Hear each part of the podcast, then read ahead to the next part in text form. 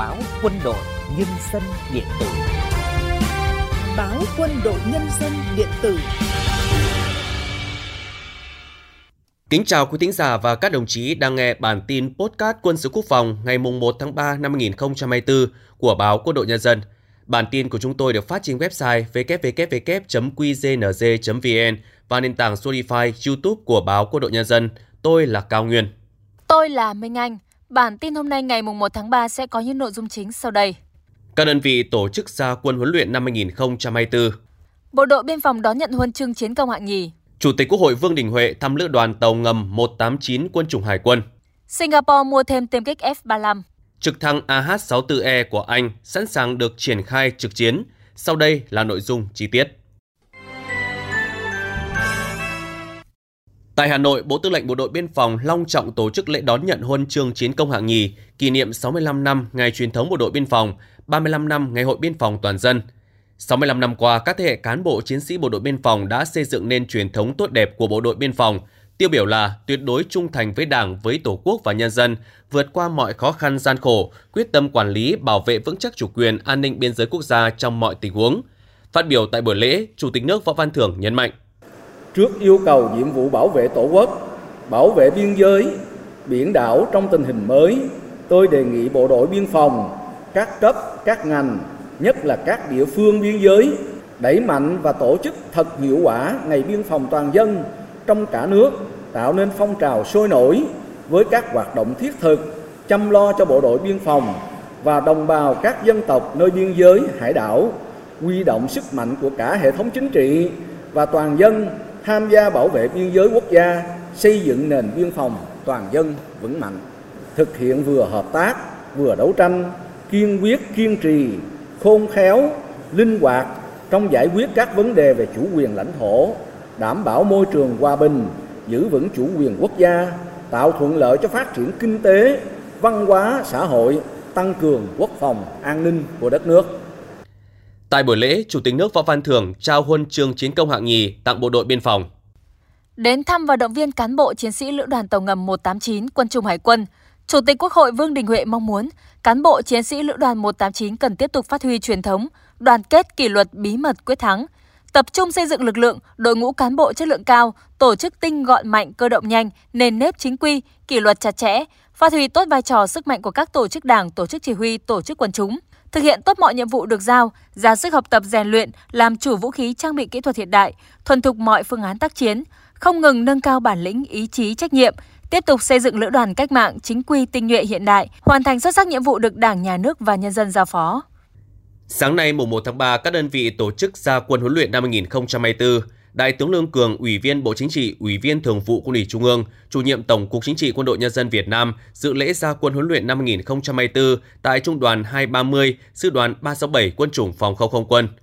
Trung đoàn xác định mục tiêu kiểm tra kết thúc huấn luyện năm 2024 có 100% khoa mục đạt yêu cầu, trong đó có từ 75% khá giỏi trở lên, trên 50% giỏi. Trung đoàn đạt đơn vị huấn luyện giỏi, cán bộ chiến sĩ có nhận thức chính trị vững vàng, bản lĩnh kiên định, có sức khỏe bền bỉ, dẻo dai, có trình độ chuyên môn giỏi, làm chủ và khai thác sử dụng hiệu quả vũ khí, khí tài, trang bị hiện có, đồng thời từng bước tiếp cận các loại vũ khí trang bị kỹ thuật công nghệ cao, sẵn sàng nhận và hoàn thành tốt mọi nhiệm vụ. Dự lễ gia quân huấn luyện tại Sư đoàn 316 Quân khu 2, Thượng tướng Nguyễn Tân Cương, Ủy viên Trung ương Đảng, Ủy viên Thường vụ Quân ủy Trung ương, Tổng Tham mưu trưởng Quân đội Nhân dân Việt Nam, Thứ trưởng Bộ Quốc phòng yêu cầu cấp ủy chỉ huy các cấp và cán bộ, chiến sĩ toàn sư đoàn 316 thường xuyên quán triệt, nắm chắc tình hình nhiệm vụ trong giai đoạn mới, thành thạo công tác tham mưu tác chiến, tham mưu huấn luyện, nâng cao năng lực tham mưu đề xuất quản lý chỉ huy, điều hành huấn luyện, chú trọng huấn luyện chiến thuật phân đội đến cấp tiểu đoàn, huấn luyện diễn tập mở cửa bằng vũ khí phá vật cản mới, huấn luyện đội ngũ chiến thuật từ cấp tổ đến cấp trung đội,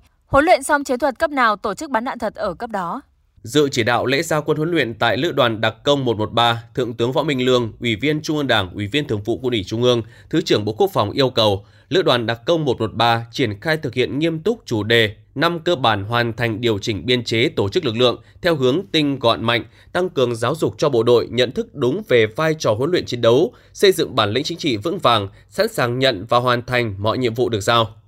Dự lễ giao quân huấn luyện và khởi động tháng thanh niên năm 2024 tại Trung đoàn 141, Sư đoàn 312, Quân đoàn 12, Thượng tướng Phạm Hoài Nam, Ủy viên Trung ương Đảng, Thứ trưởng Bộ Quốc phòng yêu cầu đơn vị tiếp tục đẩy mạnh thực hiện ba khâu đột phá và phong trào thi đua quyết thắng năm 2024, đổi mới phương pháp huấn luyện, tăng cường huấn luyện thể lực, huấn luyện đêm, huấn luyện cơ động, huấn luyện cường độ cao trong mọi điều kiện, sát nhiệm vụ đối tượng, địa bàn tác chiến, phương án và thực tế chiến đấu.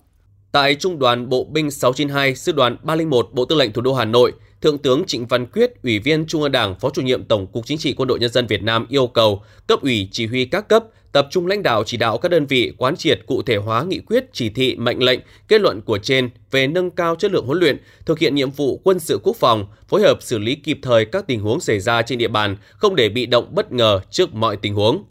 Phát biểu tại buổi lễ gia quân huấn luyện năm 2024 tại tỉnh Con Tum, Trung tướng Lê Quang Minh, Phó chủ nhiệm Tổng cục Chính trị Quân đội Nhân dân Việt Nam yêu cầu Đảng ủy, Bộ Chỉ huy Quân sự và Đảng ủy, Bộ Chỉ huy Bộ đội Biên phòng tỉnh Con Tum đổi mới phương pháp, tác phong công tác theo hướng chính quy, khoa học, hiệu quả, sát cơ sở, coi trọng huấn luyện đồng bộ chuyên sâu, lấy thực hành làm chính, làm chủ vũ khí công nghệ cao cùng với sự phát triển của vũ khí, nghệ thuật quân sự Việt Nam. Để hoàn thành tốt nhiệm vụ năm 2024, Thượng tướng Nguyễn Văn Nghĩa, Phó Tổng Tham mưu trưởng Quân đội Nhân dân Việt Nam yêu cầu cấp ủy chỉ huy các cấp cùng toàn thể cán bộ chiến sĩ lữ đoàn 86 đẩy mạnh ứng dụng công nghệ thông tin, mô phỏng vào trong huấn luyện, kết hợp chặt chẽ giữa huấn luyện với rèn luyện bộ đội, tập trung rèn luyện hành quân xa, mang vác nặng, di chuyển linh hoạt, bí mật trong mọi địa hình, thời tiết, đáp ứng yêu cầu nhiệm vụ huấn luyện, diễn tập và sẵn sàng chiến đấu.